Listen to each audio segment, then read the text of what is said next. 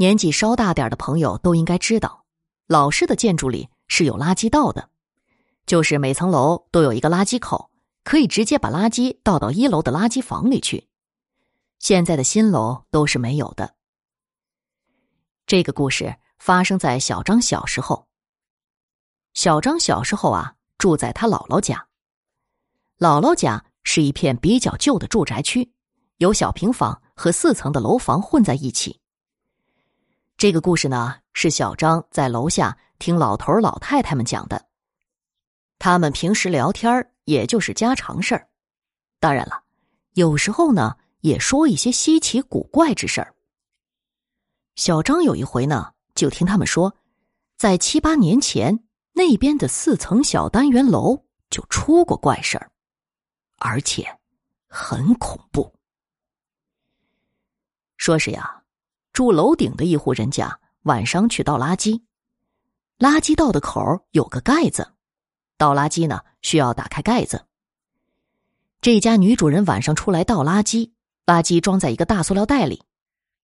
他打开垃圾道的盖子，手把垃圾送进垃圾道。他突然感觉有一只手拍了他一下，他迅速缩了回来，吓了一跳，然后又打开道口看了看，黑洞洞的，什么也没有。他也不敢仔细看，就匆匆的回屋了。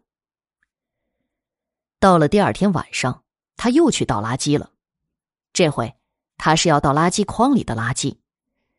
当他又伸手把垃圾筐送进垃圾道，这回他很明显的能感觉到一只手抓住了他。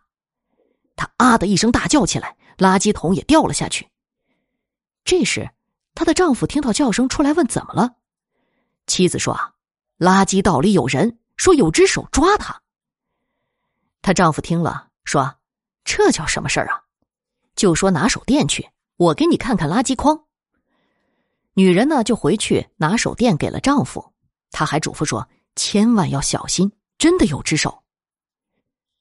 她丈夫一看她这么认真，也害怕了，就开了垃圾道的盖子，拿手电往里照了照，说明天再说吧，明天呀掏垃圾的来，让他们帮咱们拿。女人说：“可是刚才真的有。”老公说：“没事儿，可能是错觉呢。”就这样，到了第二天，掏垃圾的来了，女人赶紧下去说：“我们垃圾筐掉里头了，帮忙找一下吧。”掏垃圾的工作人员就开始工作了，本意呢是找垃圾筐的。垃圾筐倒是找到了，但同时也在垃圾筐内找到了一只人手。已经腐烂的人手，他当时就吓得坐在了地上。然后警察就来了，才知道警察也在找人手。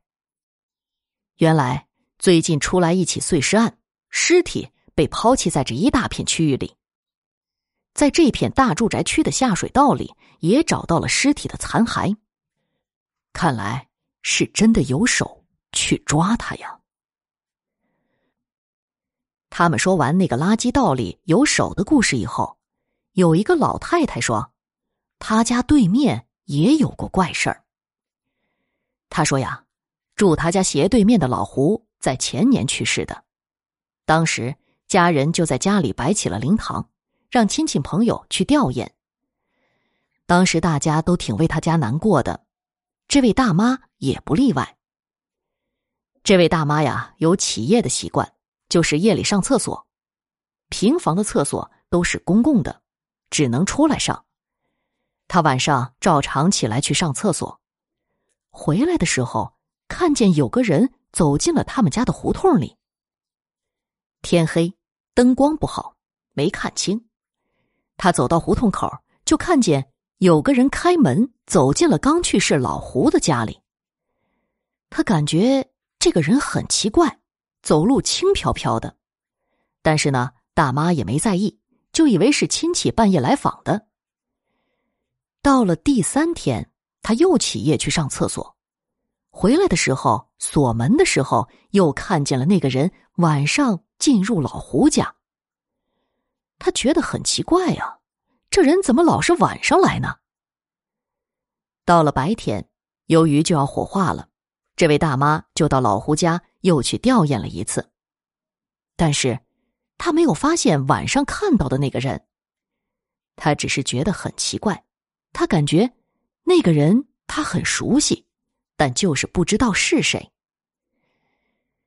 当天晚上，这位老大妈又起夜了，这回她照常走出胡同，拐弯去上厕所。就在拐弯的时候，突然有个人拐了进来，吓了她一大跳，因为没有脚步的声音。这个时候，他终于看清这晚上来的人是谁了，是老胡。所以啊，他感觉总是那么熟悉。